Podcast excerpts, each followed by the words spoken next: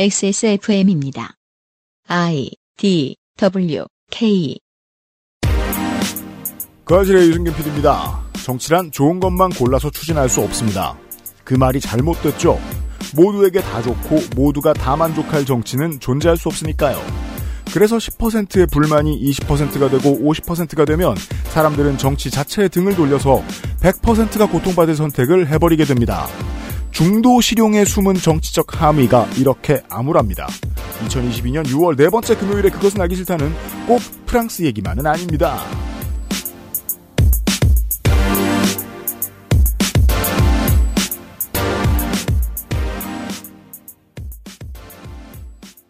저와 윤세민 에디터가 어, 서방 아저씨의 이야기를 듣고 있었습니다. 네, 그렇습니다. 어, 중도가 생겨서 오히려 우파가 더 극으로 밀려나간다. 생각해 볼 만한 이야기예요. 그렇습니다. 한국에도 있는데 그 표현형이 좀 다르죠. 유럽은 보통 다양한 정당들이 원래 있고 네. 예, 뭐 동네마다 원래 우린 이동 이 당만 찍어라고 얘기하는 당들이 있는데 그게 되게 다양하고 네. 직종에 따라서 다양하고 모태 정당도 있고 음. 예, 굳이 말하자면 그런데 대한민국은 거대 양당이잖아요. 네. 그래서 대한민국은 극우가 한쪽 당으로 스며들어왔죠. 음. 그래서 극우가 자리를 차지하게 됐는데 프랑스는 표현형이 좀 다르더라고요. 그러니까 그 다양함 중에 극우도 하나 있을 뿐인데 네. 우리나라는 극우가 좀 필요 이상으로 많은 주목을 받는 부분도 있고요. 네. 사실 이게 남 얘기니까 이게 저 두 시간 동안 쉽게 편하게 합니다만 어 프랑스 시민들 가슴을 쓸어내렸을 겁니다. 잠시 후에도 여러 번 얘기합니다만 아 마린 르펜 대선 후보 이번에 41% 득표했습니다. 무섭습니다. 깜놀했겠죠. 예. 이겼죠? 그럼 의회도 넘어갔을 겁니다. 음. 어, 5년 동안 8%더 득표했거든요. 다음번에 어떻게 될지 모릅니다. 어, 아무튼 한 번 더 막았는데, 아, 막았다고 프랑스가 잘 됐느냐? 저희는 아니라고 봤었거든요. 지난 5년 동안 내내. 음, 관련된 얘기를 좀 더 해보도록 하죠. 잠시 후에. 그것은 알기 싫다는 용산에 아는 가게 컴스테이션, 독일산 맥주효모로 만든 데일리라이트 맥주효모 비오틴, 경기도 김치의 진수 콕지버 콕김치, 대한민국 1호 반값 생리대 29데이즈에서 도와주고 있습니다. 무엇을 모르는지 모르겠다면 컴스테이션에 문의해 주십시오. 데스크탑에 한해서 주식회사 컴스테이션 자, 지금부터 머리라는 단어를 입 밖에 꺼내면 죽는 거야. 데일리라이트 맥주 효모? 야, 아 그건 머리에 좀. 어, 어, 아! 말할 수 없는 고민? 직접 확인해보세요. 데일리라이트 맥주 효모. 지난번에 한참 말 많았잖아요. 아내에게 29 데이즈를 사다 줬는데 더 주문해 달라네요. 좋은가 봅니다. 가격을 알면 더 좋아하겠죠? 소중한 사람들, 소중한 당신에게 29days.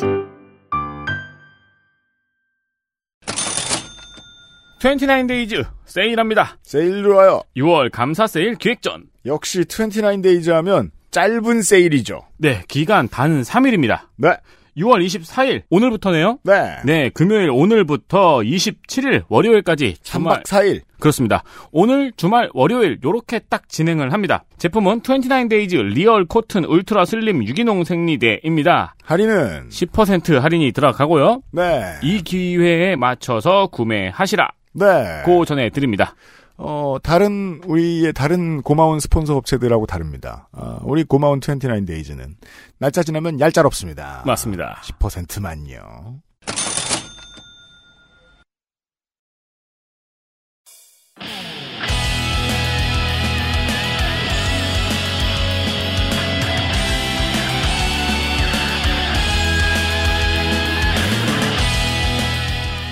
외신 혹은 우리의 이야기 임상연구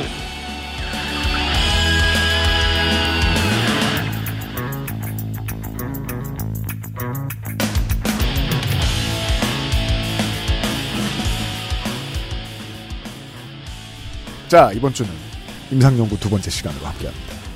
프랑스의 정치를 이야기하면서 무슨 이야기를 듣나 했더니 적어도 어제까지는 그냥 정치 얘기를 했습니다. 네. 임상훈 서방 아저씨가 다시 나와 계십니다. 네, 안녕하십니까. 오늘은 프랑스 얘기하는 거죠. 네, 프랑스 얘기. 네, 아. 2017년 대선에서 이긴 것이 마크롱이 이긴 것이 어떤 의미인지를 매크로를 살폈습니다 어제. 네, 그렇죠. 네, 그래서 이제 어, 극중주의 얘기도 했고 맞습니다. 정치 혐오주의와 테크노크라시 그 기술 관료주의라는 것이 어떻게 등장하는지 이런 얘기를 나눠봤잖아요. 그렇습니다. 어, 2017년 그 프랑스 대선이 바로 이제 그 맥락에서 이해를 해야 되는 것이고 네, 어, 프랑스는 어떻게 보면은 그 오른쪽 갔다 왼쪽 갔다 안 되겠으니까는 거대한 실험을 한번 해본 거죠. 네. 그래 5년 동안 한번 그러면은 기술 관료주의 뭐 한번 맡겨보자. 관료들 음, 해봐라. 해봐라. 그래가지고 5년이 흘렀어요. 근데 우리나라는 최근에 며칠 전에 전경련이었나요? 그 보고서가 하나 나왔는데 20일 날 발표가 됐어요. 보고서가. 음. 그러니까 프랑스 총선 2차가 6월 19일 날 있었으니까 네. 그 바로 다음 날 보고서가 나온 건데 음. 그랬다는 얘기는 보고서 작성은 그 전에 있었다는 얘기죠. 음. 그러니까는 프랑스 총선이 어떻게 될지 모르고 썼다는 얘기인데 음. 그 마크롱이 성공할 수 있는 요인은 이렇게 하면서 되는 보고서예요. 네. 그러니까는 그 기업세 낮추고 음. 등등 하여 이런 거 있으니까 친기업적 어떤 시각에서 나오는 이런 전경련이니까요. 있었어요. 음. 전체적으로 관료주의는 어, 최대 수혜자는 언제나 기업입니다. 네. 기업의 입장에서는 구워 삶을 사람들이 확 줄어들거든요 한 줌으로. 네. 그렇기 때문에 사실 그 여- 보고서 작성한 분들이 지금 좀 뻘쭘할 것 같아요. 왜냐면은 그 바로 전날 총선에서 마크롱이 대패했거든요. 음. 그러니까 보- 사실 보고서가 안 맞아. 왜냐하면 보고서대로 한다면은 마크롱의 성공 요인 그러니까 어, 이- 저기 법인세 낮추고 뭐 등등 해가지고 음. 그러니까 유- 윤석열 정부도 그렇게 하면 된다. 다. 그 말을 하고 싶었는데 네. 구- 어, 프랑스 국민들은 마크롱 정부 선택을 하지 않았어요. 물론 1등은 했어요. 1등은 했지만 어, 대통령 선거 직후에 50일 만에 치러진 총선에서 그렇게 패배한 대통령은 프랑스 역사 이래 없었어요. 음. 과거에 미테랑 대통령도 한번 그 대선 직후에 총선에서 진 적은 있는데 네. 과반에서 4석 부족한 뭐이 음. 정도에서 졌거든요. 우리나라의 올해의 지선 결과가 완전 바뀌었다고 상상하면 똑같겠네요. 그렇죠. 대통령, 그러니까 우리 이렇게 상상하시면 편해요. 이제 대통령 선거에서 윤석열이 됐는데, 그로부터 얼마 후 있던 지방 선거에서 어, 사실상 과반을 못 얻었다. 저기 국민의힘이 네. 이렇게 상상해 보시면 되죠. 네. 이건 뭐지 싶잖아요. 음. 그렇죠. 국민의 선택이 왜 왜 왜 이랬을까 싶잖아요. 어제 시간에 말씀해주신 극중주의와 관련해서 첨언할 필요가 있습니다. 제가 이렇게 얘기했죠. 사람들이 정치에 등을 돌리는 결과가 아닐까. 음. 왜냐하면 2017년과 2022년 프랑스의 총선은 유일하게 역사상 유일하게 투표율이 과반이 넘지 않은 선거입니다. 그렇죠, 맞아요. 예, 음. 사람들이 투표율이- 선거에 등을 돌려서 나온 결과 음. 그리고 지난 시간에 정리를 중요한 얘기 지난 시간에 다 했네요. 정리해 드린 대로 극우만은 안 돼 하고 찍었던 대통령. 음. 근데 대진표가 2017년과 2020년 대선이 같아. 똑같아. 그러면은 주, 제가 똑같죠. 극우는 안 돼. 음. 그랬는데 맞아요. 극우의 득표율은 올라갔다. 그렇죠. 다만 국민들은 프랑스 국민들은 그래도 극우는 안 돼를 선택했을 뿐. 음. 예. 그러니까 그 총선으로만 따지면 2017년도 대선 직후에 총선이 있었겠죠. 음. 그때는 어 전진하는 공화국이라고 그죠. 네. 그 이름이 앙마르쉐. 어 네. 어막쉐. 그러니까 전진 다음에 느낌표가 붙었죠. 맞아요. 아. 네, 전진! 근데 원래는 음. 엉마르쉐 이렇게 있었어요. 네. 그런데 이름을 살짝 바꿔서 라 레publique en marche 그러니까 전진하는 공화국, 공화국. 이렇게 네. 이제 바꿨어요. 근데 이번에 다시 바꿨어요. 이번에 다, 다시 바꿨다면서요. 네. 네. ensemble. 앙상블이요? 네. 아, 정확하게 얘기하면은 네. 이게 부원을 좀 해드려야 되겠다. 그러니까 그 각 개별 정당들이 있고 음. 선거를 앞두고 개별 정당들이 각자가 너무 많으니까 그 정당들이 하나의 블록을 이렇게 형- 만들어요. 음. 그래가지고 블록으로 이렇게 저 선거에 참여하거든요. 그러니까 한마디로 선거 연합을 하는 거죠. 아, 그렇죠. 음. 앙상블은 불어로는 동사도 있어요. 동사로 쓰려면 뒤에다가 이제 추가로 R을 하나 붙여. 그렇죠. 근데 이제 만약에 이- 이걸 동사로 쓴다면 왜냐하면 그 전에도 이 정당 이름은 동사로 쓰였으니까 음. 동사가 있었으니까 음. 동사로 쓰인다면 함께 하자 이 정도의 뜻이 될 수 있단 말이야. 음, 열린우리당 같은 음. 이름인가요? 네. 엉성블 하면 이게 부사에 가까운데 그렇습니까? 함께 함께. 그러면 부사라는 것이 이제 동사 역할을 사실 아, 네. 할수 있으니까 음. 그렇게 되는 것이죠. 어, 우리 음악에서도 앙상블이라는 거 하잖아요. 네네네. 근데 그건데, 그러니까 그거는 여러 정당을 묶어서 이제 한 블록이 중도를 묶어서 앙상블이라고 나온 것이고, 음. 대통령이 만들었던, 아까 이 말씀드렸던 그 전진하는 공화국 이거는 이름을 뭐라고 바꿨냐면 르네상스로 바꿨어요. 르네상스요? 네. 네. 당 이름이 르네상스예요. 우리나라 정당 이름이 무슨 갑오개혁인 것 같은. 갑오개혁 어 비슷하네요. 아니, 비슷한 게 없잖아, 딱히. 어, 그렇죠. 예. 근데 갑오개혁은 좀 딱딱한데 르네상스는 이쁘지 않아요? 음, 불어로 르네상스 이렇게 되면은 르네상스예요, 정당 이름이. 음, 정당 이름이 그러니까 재밌어요. 르네상스, 뭐 Ensemble 이런 프랑스 정당들은 이름이 재밌죠. 근데 그러면 그, 특히 이 당의 이름이 재밌어요. 이- 네. 그, 그렇죠. 음. 정치에 혐오를 가진 사람들이 그냥 즐겁게 살고 싶은 거예요. 부드러운 이름으로 그런가 봐. 쉬운 이름. 쉬운 이름. 음. 어, 근데 이제 어쨌든 그 정당이 2017년에는 대승을 거뒀어요. 왜냐면은 급조된 정당이에요. 국회의원 제로에서 시작했어요. 그렇죠. 마크롱이. 네. 네. 그러니까 국민들이 불안하잖아. 큰일 나겠네. 대통령이 국회의원 하나도 없이. 네. 그래서 왕창 밀어준 거예요, 사실은. 음. 맞습니다. 그래서 2017년에는 압승을 거뒀던 거고 네. 이번에는 5년이 지나봤잖아요. 그러니까 마크롱이 뭔지 알았잖아요. 음. 누군지 알았고 음. 그렇기 때문에 마크롱이 이제 싫은 거예요. 그러다 보니까는 어, 이 5년 전 선거에서 그 좌파 전멸이라는 말이 나, 나왔었거든요. 네. 음. 완전히 진짜 그 전멸하는 하는 줄 알았어. 근데 이번에 어, 이- 저 제1 야당으로 올랐었어요. 다시. 다시. 네. 이건 무슨 소리냐? 아까 좀 전에 말씀하셨잖아요. 그 지난 5년 전과 이번 선거가 특징 중에 하나가 국민의 절반 이상이 투표에 불참한 거. 그러니까 50% 이상이 투표장에 나오질 않았어요. 40몇 네. 퍼센트만 나온 이런 이런 건데 그럼 그 안 나온 사람들이 누굴까? 아까 그리고 말씀하셨잖아요. 그 극우는 점점 늘어난다. 음. 극우는 꼭 나와요. 음. 선거장에. 안 나오는 사람들은 진보, 좌파 이, 이 사람들이 선거에 안 나와. 이번 대선 마린 르펜 40% 넘었을 거예요, 아마. 음. 제 기억이 맞다면. 네. 꼴 보기 싫은 거예요. 이제 음. 저 지- 진보 사람들은 그러니까 이게 선택인데 음. 어 그래도 나와야 된다라는 사람들도 있잖아요. 음. 근데 나가서 왜? 그러니까 선거 자체가 그냥 내가 거기서 기- 거수기 하기 싫다는 것이죠. 음, 음. 아무튼 그러면서 이번에는 어 이, 왜요? 그 뉴욕에서 온 남자, 프랑 파리에서 온 여자라는 영화가? 있어요. 음, 네, 있었어, 맞아요. 예. 거기 보면은 이제 그 원이 있고 투가 있는데 아마 원이 뉴욕 남자가 프랑스에 사는 연인의 집으로 가서 이제 그 프랑스의 문화에 적응을 하지 못해서 벌어지는 음. 일인데 음. 이제 그 프랑스의 모든 문화에 질려가지고 열받아서 맥도날드에 이렇게 앉아 있었어요. 네. 근데 어떤 프랑스 청년이 오는 거예요. 음. 왜 기분이 안 좋아 보인다. 음. 아 힘든 일이 있었다. 음. 그렇지 체제가 너를 힘들게 하지. 내가 너를 도와줄 수 있다. 이러는 거예요. 그래가지고 어, 무슨 말인지는 모르겠지만 아, 하여튼 고맙다. 그러니까 음. 그 남자가 갔어요. 그래서 음. 이상한 사람이네. 그러더니 갑자기 맥도날드에 불이 난 거예요. 근데 그 남자가 오더니 내가 너를 위해서 체제에 불을 질렀다. 이러고 가는 거예요. 네. 재밌네. 문학적인 표현이군요. 그러니까 이 그 2017년과 2022년의 선거가 이제 다르다는 게 이제 그거거든요. 그러니까 이번에 마크롱이 어, 대통령이 재선된 것에 대해서 20년 만에 그 재선 재임이다 이렇게 굉장히 그 인기가 비결이 뭐냐 이렇게 했지만 사실은 프랑스에서는 이 인기가 있어서 된 게 아니고 음. 극우 좀 그- 왜냐하면 극우 막을 사람이 이제 음. 1, 옆에 2등이 막으려고 그렇게. 나갔으니까. 네. 어제도 말씀드렸잖아요. 음. 그 누가 나가도 극우의 상대로 나가면 이기게 돼 있어요. 음. 왜냐하면 극우를 제외한 나머지는 전부 극우를 막아야 된다고 생각하니까. 음. 그래 이번에도 또 이제 어쨌든 마크롱이 어, 상대적으로 앞서니까 또 대통령이 되는 거죠. 음. 하지만 대통령이 좋아서 된 건 아니라는 거. 이그 목소리가 반영된 것이 이번 총선이에요. 음. 총선에서는 어, 과반을 못 얻었어요. 적어도 프랑스 국민들은 의회에 표를 주는 것과 대통령 선거에 표를 주는 것의 맥락 같은 것에 대한 합의는 있었던 거군요. 아무리 조금만 나왔어도. 그렇죠.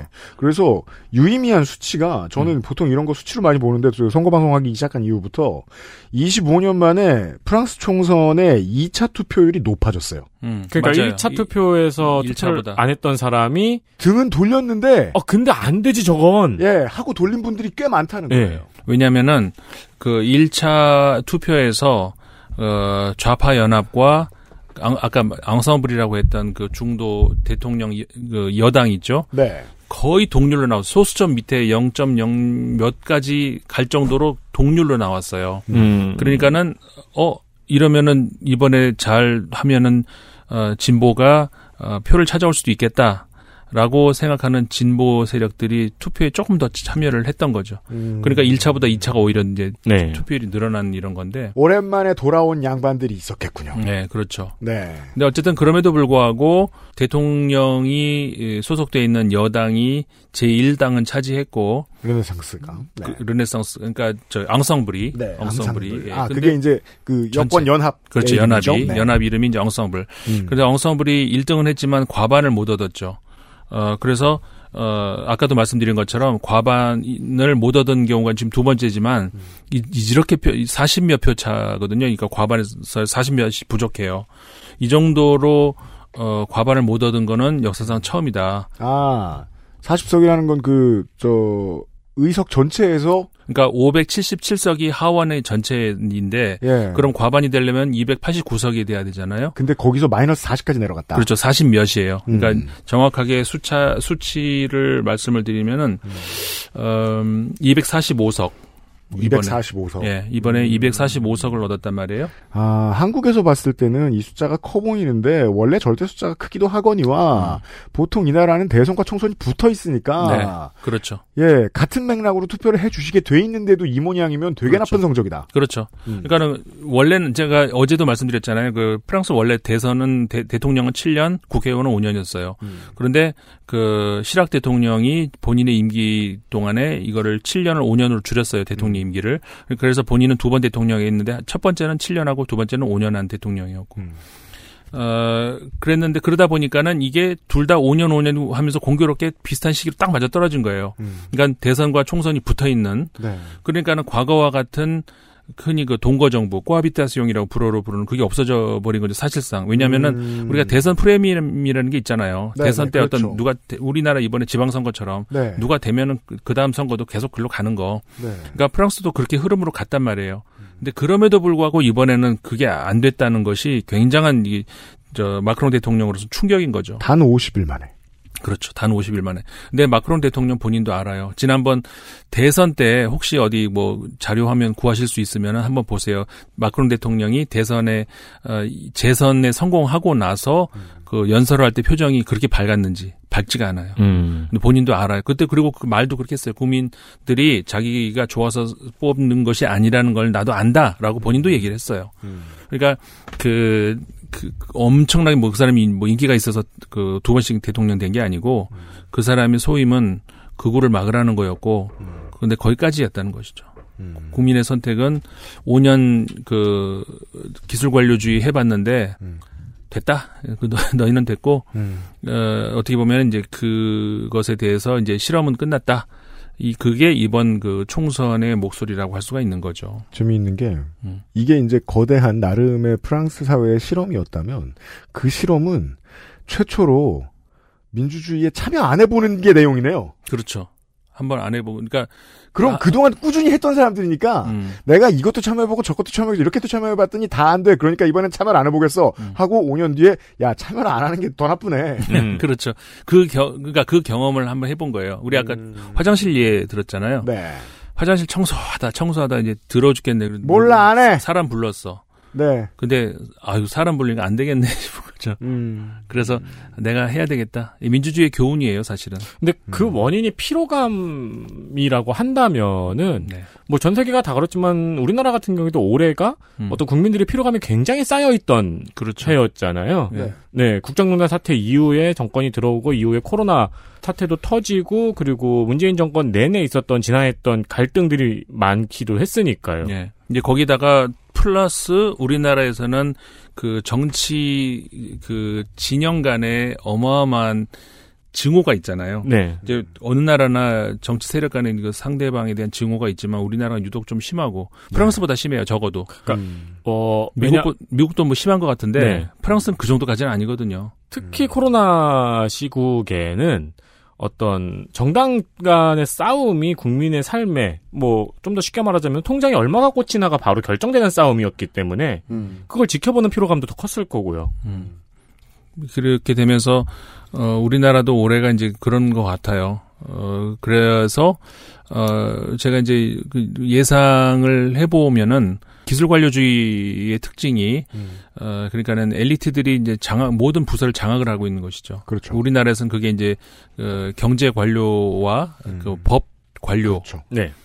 그러니까는 한마디로 말해서 검사들이 요직을 다 가지고 있는 이런 음. 거죠. 음. 아니면 경제 관료들이 요직을 다 갖고 있는 뭐 경제를 아는 사람이 뭐, 뭐 그런 얘기 많이 하잖아요 우리 네. 경제 아는 사람이 뭐 저 하면 된다 뭐 이런 네. 그러니까는 어 적어도 1년 2년 동안에는 어 검사가 모든 영역을 다 장악을 해도 가만히 있을 것 같아요. 네. 여론이 피곤해서. 피곤해 이제 지금은 그죠. 일단 금융감독원장이 검사 같잖아요. 음. 네. 어, 은행들을 불러 모아가지고 금리 좀 잘해봐라라고 닥달을 냈죠. 근데 사회가 들고 일어나지 않아요. 저 우리나라 이제 대학 총장들도 거- 검사들이 할 것 같아. 그래서 서울대 교장 제일 웃긴 게 그거잖아요. 저 다음번에 그 우주발사체 쏠 때는 검사를 넣어가지고 닿는 곳에 수사하고 올 것이다. 음, 네. 그렇지. 우주 발사체 거기 막 그 연구 원장도 검사고. 이게 이제 중요한 건 서울대 총장도 검사. 역치라는 거죠. 사람들이 지긋지긋해지는 때가 오는데 음. 프랑스의 선거 결과를 보니 적지 않은 사람들이 어 테크노크라시가 안 되겠는데 하고 느낀 것 같다. 느낄 만큼의 5년이 지난 모양이다. 그렇죠.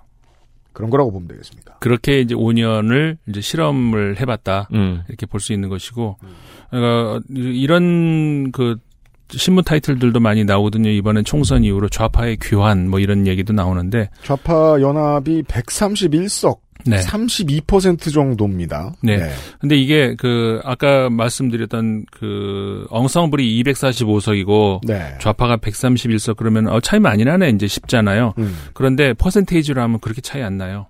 퍼센테이, 득표율이 아 음, 퍼센테이지로는 여당 연립이 38%, 음. 좌파 연합이 31.6%입니다. 특히 1차 투표를 비교하면은 아까 제가 말씀드렸죠. 똑같아요. 동률이에요. 음. 그러니까는 어 그만큼 그이 유권자가 없어진 사라진 건 아니라는 거예요. 음. 다만 찍기 싫어.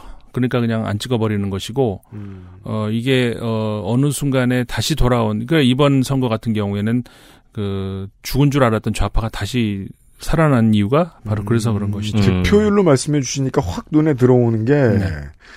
어, 대선에서 40% 넘게 받았던 국민연합 극우 정당이죠. 음. 17%밖에 못 받았어요. 네. 그런데 의석으로는 또 많이 차지했어요. 네, 89석이네요. 그렇죠. 이 국민연합이 그러니까 극우 정당이 어 5년 전에서는 8석이었어요. 근데 지금 89석이 됐어요. 음. 이런 예도 찾기 어렵죠. 아, 네. 그래서 이 성장세에 대해서 한번 마- 지나가다 말씀드린 적이 있습니다. 네. 사실 어느 정당도 다 마찬가지 아니겠어요? 지난 선거에서 8석이었던 정당이 89석이 됐다. 이거는 보통 일이 아니죠. 네. 그러니까 극우의 프랑스 극우의 역사를 다시 썼어요 이번에. 음. 그러니까 그것도 굉장히 우리가 눈여겨 봐야 할 대목인 거죠. 그러니까 죽은 줄 알았던 좌파가 살아 돌아왔다. 이것도 큰 뉴스지만 음. 어 군소 정당 그냥 잔챙이였던 그 적어도 이 총선에서는 의회에선 잔챙이였던 극우가 이번에 89석으로 제 3당 아. 그리고 아까 이제 그 좌파도 연합 그다음에 중도도 연합 그러니까 다시 말해서 여러 정당이 모여서 한 거라 그랬잖아요. 네. 이 극우는 단일 정당으로 89석을 얻은 거예요. 어. 당을 낱개로 놓고 줄 세우면 원래 2당이에요. 그렇죠. 예. 프랑스에서는 이 해석이 보통 그렇게 뭐 쓸모 있진 않은데, 음, 그렇다고 해도, 그렇죠. 이야. 단일 정당으로 놓고 하면은 그런 거예요. 아, 그렇다면 이 이거 좌파- 만약에 이제, 네. 좌파의 귀함보단 이게 더 큰 뉴스 같은데요? 아, 그렇죠. 굉장히 큰 뉴스예요, 이거. 만약에 프랑스 시민들이 원래대로 해서 중도를 버린다. 그러면 이제 우파의 핵심은 극우가 되는 거예요. 그렇게 되는 거죠. XSFM입니다.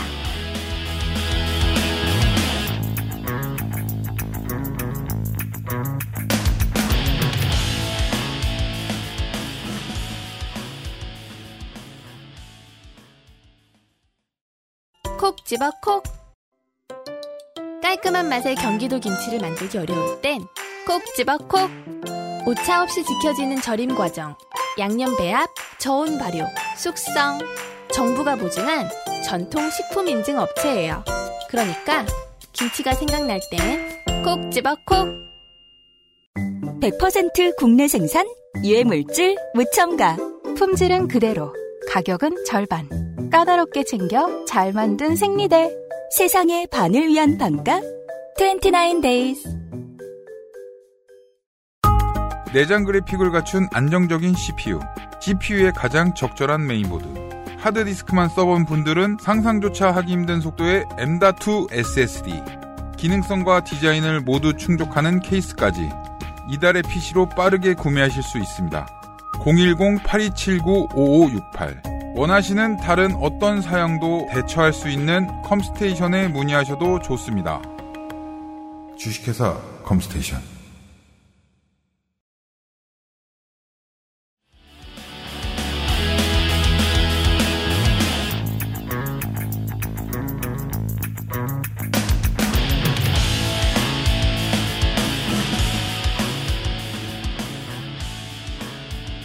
두 번째로 제가 드리려고 하는 말씀인데, 에, 그러니까 저기 기술 관료주의의 폐해 이, 이 말씀을 드렸잖아요. 음. 또 하나 말씀드리는 거, 그러니까 기술 관료주의의 어, 등장이 무엇을 의미하느냐 그리고 어떤 결과를 주느냐에 대한 또 다른 이야기인데, 네. 어, 중도가 나왔다. 어, 중도라고 하면은 물리적으로도 가운데에 있다는 거는 오른쪽에서 좀 가져오고 왼쪽에 좀 가져오고 이런 얘기잖아요. 그렇죠. 근데 어, 단순히 그 오른쪽에서 왼쪽에서 조금씩 가져오는 그런 문제가 아니라 우리 사실 어, 결정을 저 이따 끝나고 짜장면, 짬뽕 둘 중에 하나 먹는다면 뭐 드실래요? 그게 어떤 의미입니까? 아무거나 선택을 해야 되잖아요. 그죠? 그죠? 뭐, 뭐 하나- 하나라도 선택. 아, 선택은 해야 되죠. 그렇죠. 근데 짬뽕과 짜장을 반씩 섞어서 먹을 사람은 없단 말이죠.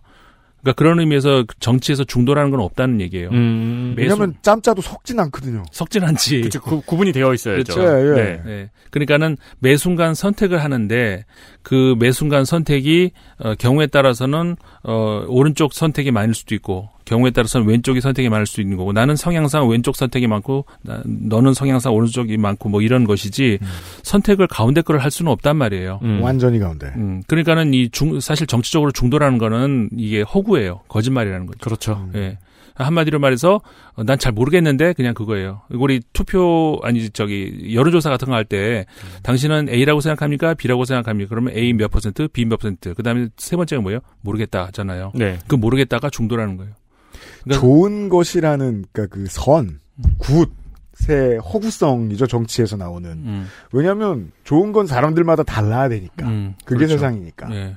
그러니까는 적당히 그러니까 너무 그래도 안 되고 너무 이래도 안 되고 적당히라고 하는 건 누구나 할 수 있는 말이거든요. 근데 그거는 사회의 어, 합의점에서 결정되는 것이지 네. 내가 개개인 투표가 적당히는 아니라는 거예요. 적당한 정당이란 없다. 음. 그래서 그러니까- 그 모르겠다 밑에 요즘에는 그런 것도 있잖아요. 더 정확한 답변이라고 생각하는데 생각해 본 적이 없다. 음. 그래서 이게 이제 대한민국의 온 언론인과 미디어 종사자들이 모르고 우리 선거 노동자들만 아는 거죠. 음. 윤석열 캠프의 대선 공보집을 보면 중도 좌파다. 네. 정확히는 문재인 정부가 한 모든 걸 대선으로 다 한다. 음. 그러니까 우리나라가 고- 공약 많이 안 보고 성향 많이 안 보니까 이게 이슈가 안 된 거지. 그렇죠. 실제로는 지향성은 내놓을 수밖에 없는 게 정치인데 음. 지향성 없이 한 번에 먹고 여러 번에 먹긴 어렵다 지금 프랑스에서. 음. 그 얘기죠. 그렇죠. 네. 그래서 가운 중도라는 이름으로 해가지고 표를 이렇게 흡수하기 시작을 하면은 거기에 실망한 사람들이 등을 돌려버리는 거죠. 투표율이 급격하게 낮아진 것이 음. 중도의 출현과 그 관련이 있다는 거예요.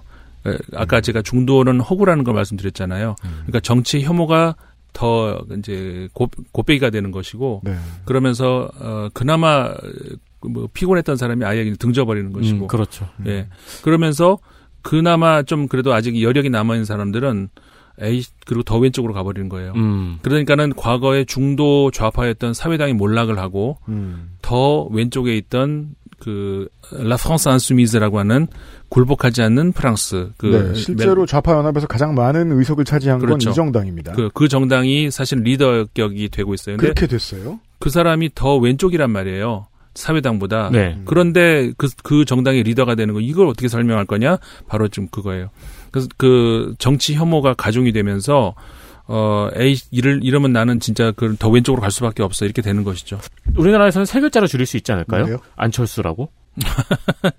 그, 주- 저기 그 중도라는 그 목소리. 네, 네. 맞아요. 중도라는 슬로건의 허구성을 10년에 걸쳐서 맞아요. 증명을 네. 했죠. 극중왕. 네. 제가 요즘 안철수 의원에 관련해서 제일 관심 있는 건 그거예요. 어딜 가나 분란 일으켰거든요. 음. 왜 여기선 이렇게 승질 안 내지? 요즘 제 궁금증이에요. 언젠가 답을 얻겠어요.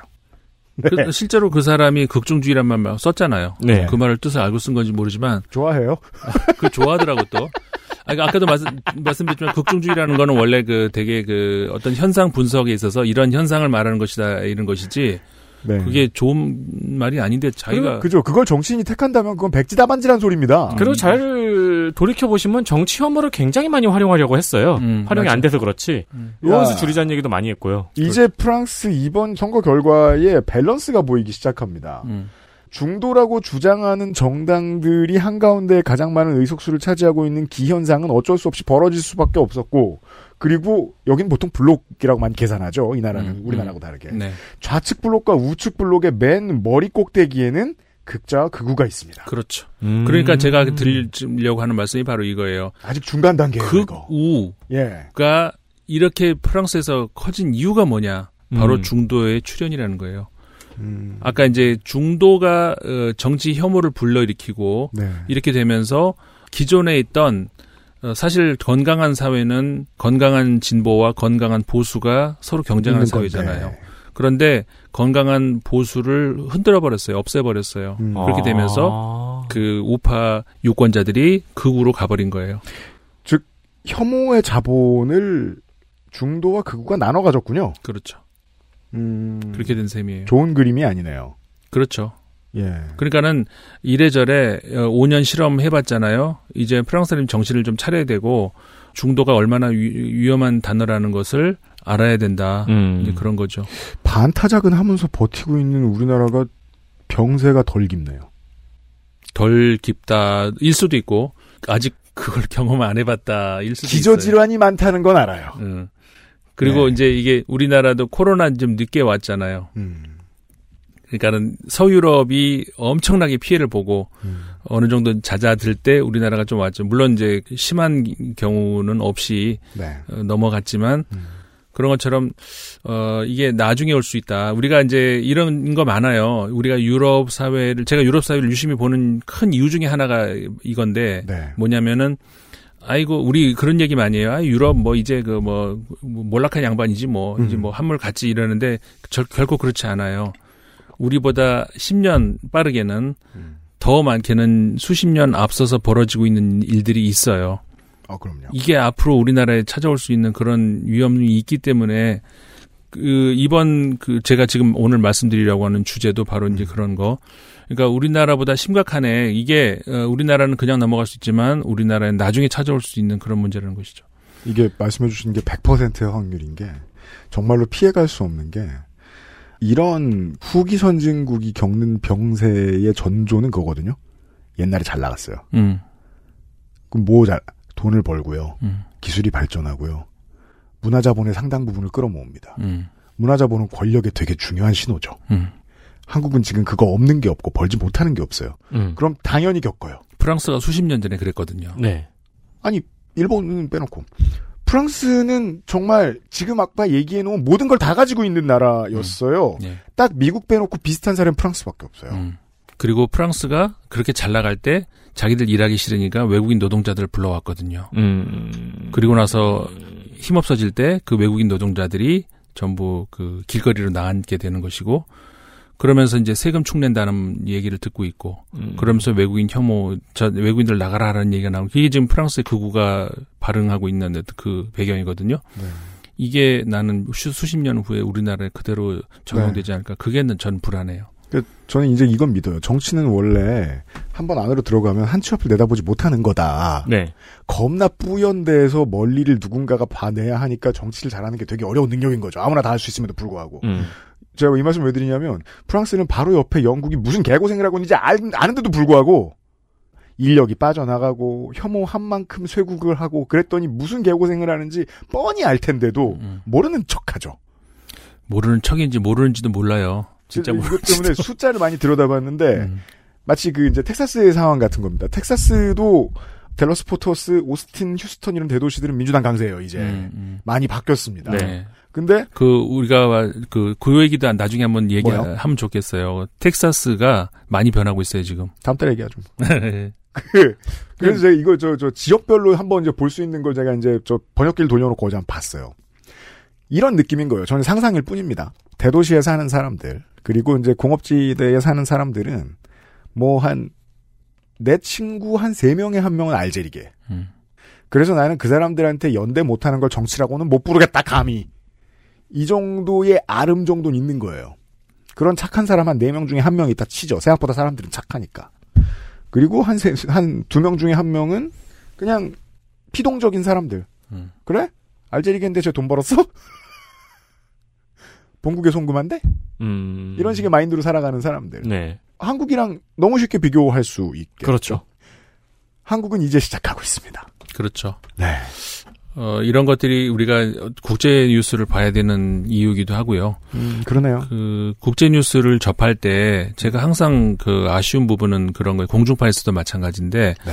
어디 어디 나라에서 무슨 일이 났다라고 하면은 그게 우리나라한테 관심거리가 될 수 있는 요건은 그래서 그게 우리나라한테 무슨 영향을 주는데 이제 이렇게 음, 본단 말이에요. 네. 그그 직접적인 코너 보통 10분만 돌리니까 그거밖에 음. 못해요. 그렇죠. 직접적인 영향 네. 이런 거를 어, 예를 들어서 브렉시트가 우리나라에 미치는 영향은 이렇게 가는데 음. 그런 그렇게 해서 그게 우리나라한테 무슨 영향을 오는데라고 하는 건 되게 수동적인 그런 반응이거든요. 사실은 저는 그것보다 더 중요한 것은 어 그것이 그 인 제가 이- 이 인문학적으로 이제 접근하는 게 이제 바로 그런 이유인데 거기도 인간이 살고 여기도 인간이 살잖아요. 네. 결국은 거기서 일어날 수 있는 일 여기서 똑같이 일어날 수 있다는 것이죠. 음. 네. 거기는 동물이고 여기는 사람은 아니잖아요. 음. 똑같이 일어날 수 있는 것이기 그럼요. 때문에 네. 역사 안에서 우리 역사는 반복되는 게 그런 거 아니겠어요? 음. 지역적으로도 반복되고 시간상으로도 반복이 되는 거죠. 네. 거기서 일어날 수 있는 일이 똑같이 여기서 일어- 일어날 수 있다는 거를 그럼요. 우리가 이제 타산지석으로 삼아야 된다는 거. 그게 사실 국제 어, 뉴스를 보는 음. 음, 굉장히 저는 제일 중요한 그런 이유일 것 같아요. 그리고 tech tree가 똑같네요. 1차 산업으로 경제가 성장하고 경제가 성장한 뒤에 2차 산업, 3차 산업, 서비스업, 금융업으로 이제 경제 구조가 옮겨가면서 1차 산업에 외국인 노동자가 들어오고 네. 그들에 대한 혐오로 극우가 반응하고 음. 이건 똑같잖아요. 똑같죠. 시작 단계에 군인 출신 오래 해먹은 대통령이 있던 것도 똑같네요. 어우 그러네요. 저 이제 요런 제가 이제 친구들 사이에서 이런 얘기 많이 합니다. 무거운 얘기 하기는 좀 그러니까. 브렉시트 이후에 유통망이 뒤흔들어지면서 내가 요즘 영국 옷을 못 산다. 음.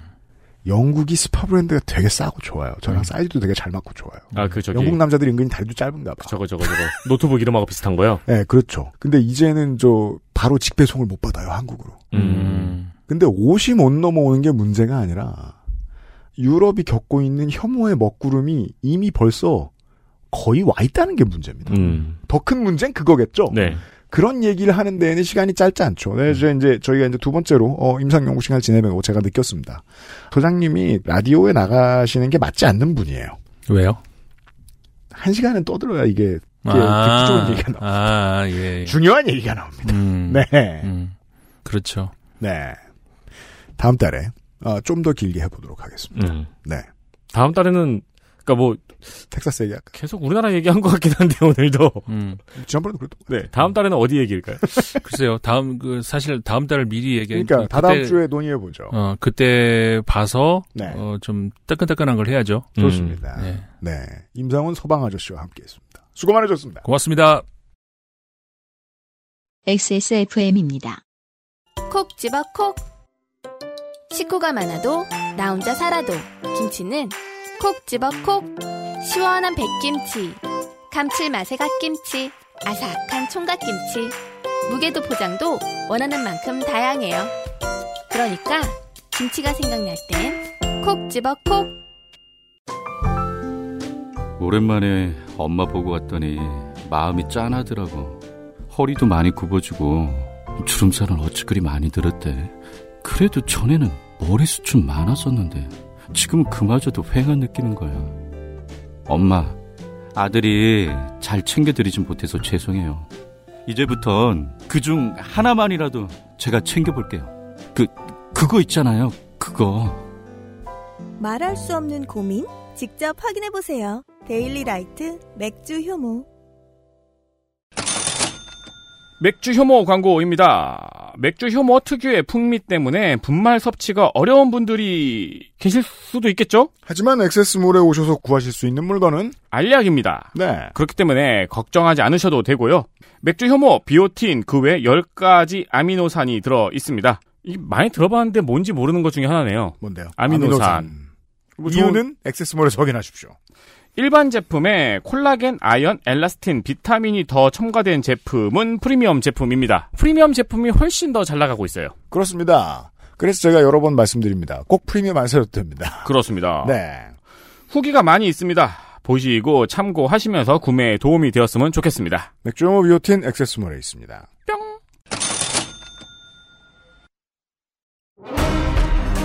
아스트랄 뉴스 기록실 뉴스 아카이브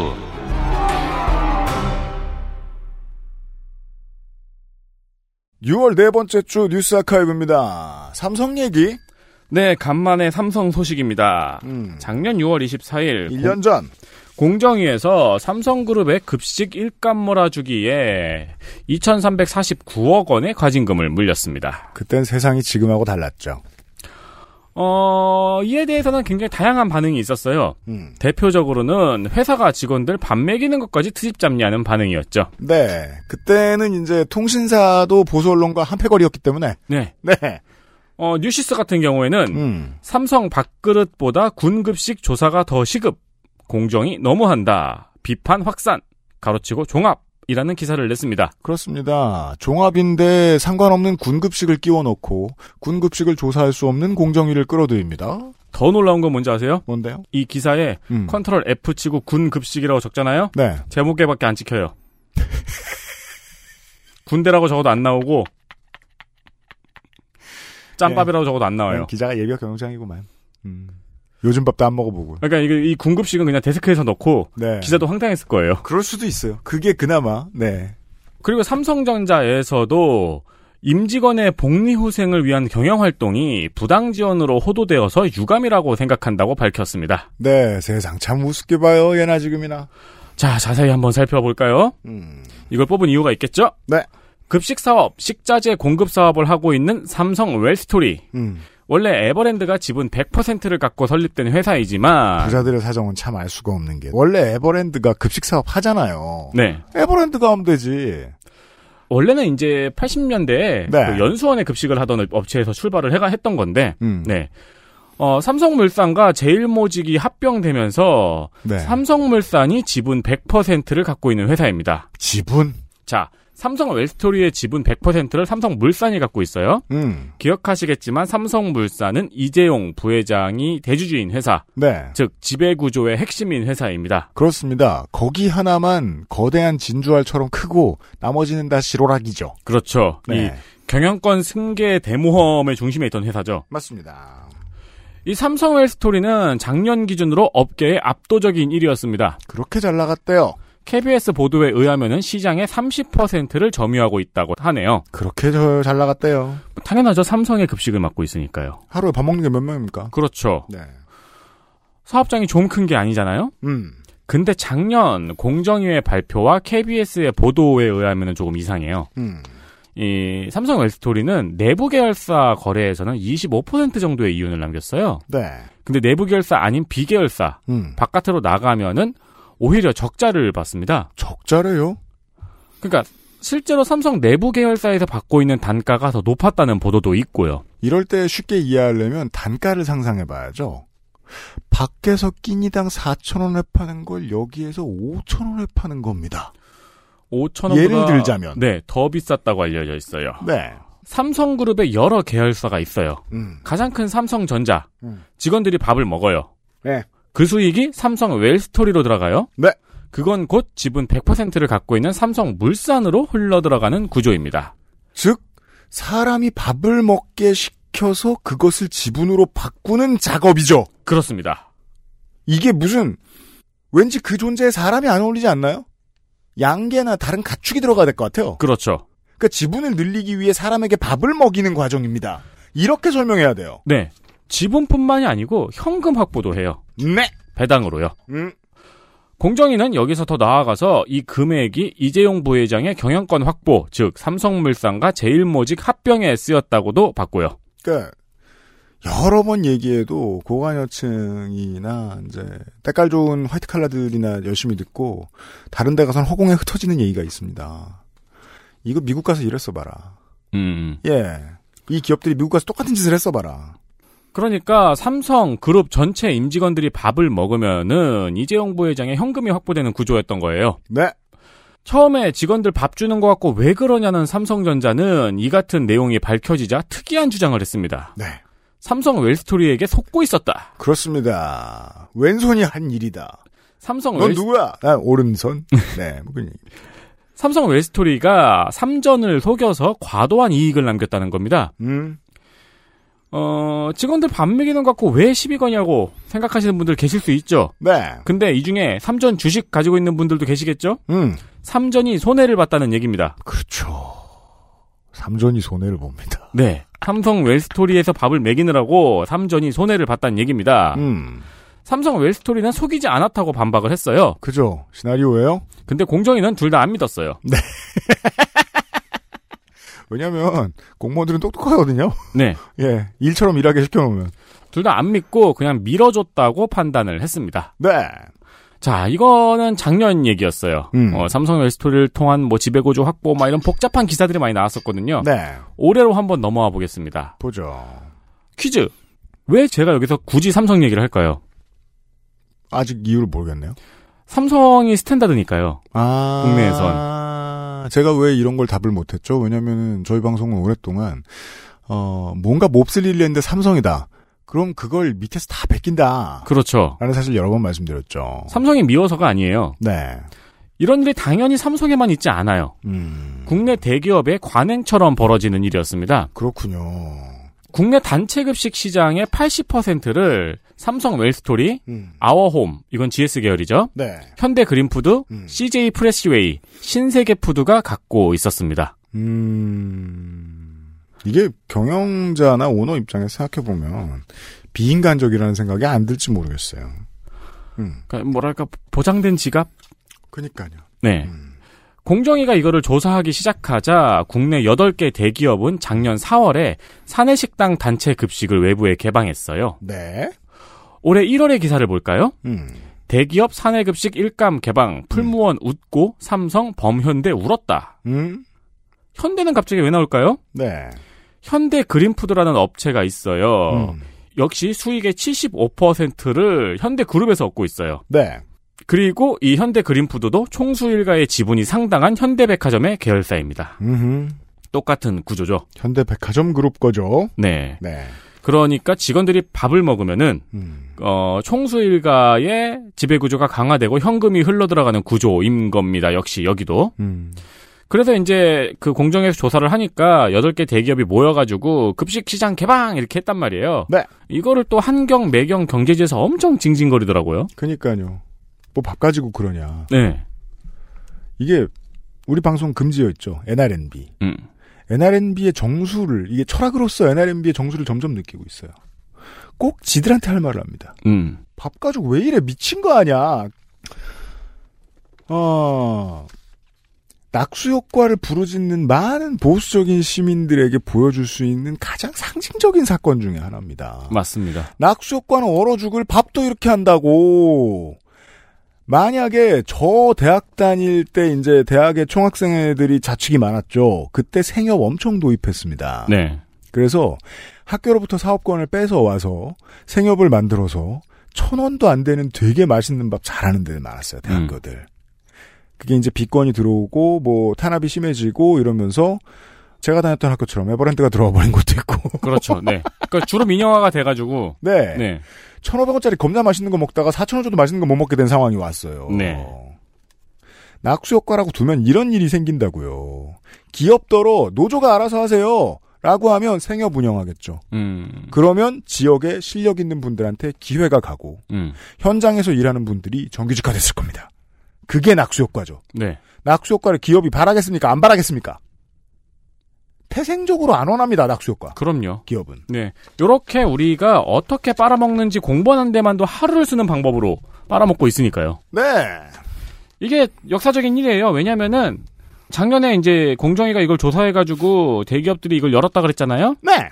20년 넘게 일해 왔어요. 20년이 뭐예요? 우리나라 역사 내내 일해 왔어요. 그러니까 대기업 직원들의 밥 먹는 시장은 총수일과 주머니였어요. 그렇습니다. 그게 작년에 바뀐 겁니다. 법대로 하는 게 세상 싫었을 겁니다.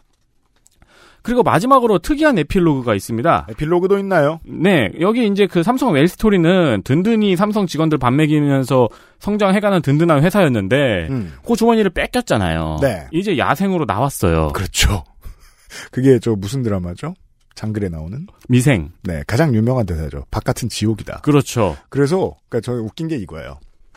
제가 그 대사를 기억에 남았던 게 보통 대기업의 직원들이 바깥에 나와서 음. 세상을 지옥을 만듭니다.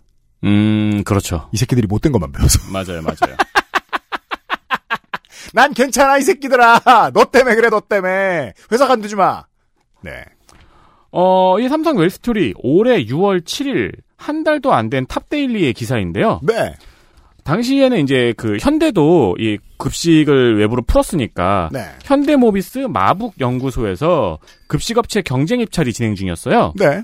근데 삼성 웰스토리의 내부 그룹웨어에서 음. 현대모비스 마북 연구소의 내부 정보를 영업팀에 공유하면 수주 인센티브를 준다는 게시글을 올렸다고 하네요.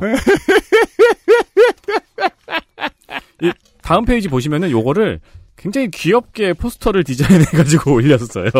자, 귀엽습니다. 노란 땡땡 무늬의 파란색 배경에 지인 소개해 주시고 인센티브 받아가세요. 이렇게 써 있어요. 근데 한가운데에 현대 모비스의 로고가 있습니다. 네. 네. 그 사업장 직원이 내 가족, 내 지인인데 말이지. 그 사업장 키맨 고급 정보 내가 좀 알고 있는데 말이지. 현대모비스 마북연구소 구내식당의 요새 운영 평판은 이러면서 막 캐릭터들이 말하고 있어요. 음. 그러니까 밀고 하라는 거죠. 그렇죠. 인포머가 되라는 거죠. 밑에 이렇게 써 있어요. 내가 아는 소중한 영업 정보 영업팀에 공유하고 수주 인센티브 받자. 그러니까 이제 인포머는 좀 팝업적인 말이고 스니치가 되라는 거죠. 그러니까 이거는 이제 그거죠. 알바몬에 들어갔는데 네. 산업 스파이 구인. 그렇죠. 네. 어, 알바몬 경쟁업체 어디 있죠? 알바 천국. 네. 근데 사람인 갔더니 알바 천국에서 저 정규직 모집한다고. 네. 대상 알바몬 정규직. 네. 경영기획실 직원. 네. 뭐 그런. 그렇죠. 음, 음, 네. 그 저는 이 문화적 DNA를 느낀달까요? 이 새끼들 이거 29부터 번듯한 직장이라고 넣어놨더니 반칙 말고 배운 게 없나 보다. 어, 그렇죠. 네. 지금 이렇게 직원들한테 어, 내부 영업 정보 알고 있는 사람들 영업팀에 공유해 주세요라고 그룹에 올릴 정도잖아요. 네. 지금 그리고 정성스럽게 짤도 만들어줬어요. 그렇죠. 그림도 만들었어요. 지금 처음 정글에 나와서 정신이 없는 거예요. 그렇죠. 어, 정말이에요. 저는 진심으로 진하게 느꼈어요. 지옥을 만드는 건 대기업과 공기업에서 튀어나온 정규직들이다. 음. 걔네들은 어떻게 좀 관리할 방법이 필요하겠다, 국가적으로. 그러니까 뭐 재교육을, 사회화를 똑바로 시키든지. 너무 야생이잖아, 이거. 그러니까 다른 집 가서 알 깨고 막. 아, 그렇죠. 집 가서. 밀어내고 막. 내 새끼 알 집어넣고. 그런 거잖아. 자. 뉴스 아카이브였습니다.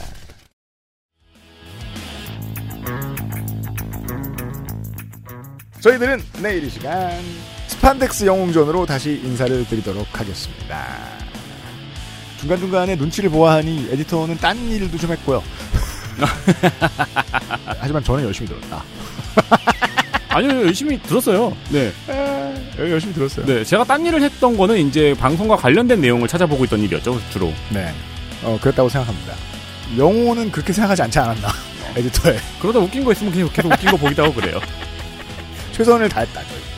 스판덱스 영웅전을 만나주세요. 토요일에 돌아옵니다. 안녕히 계십시오. 안녕히 계세요.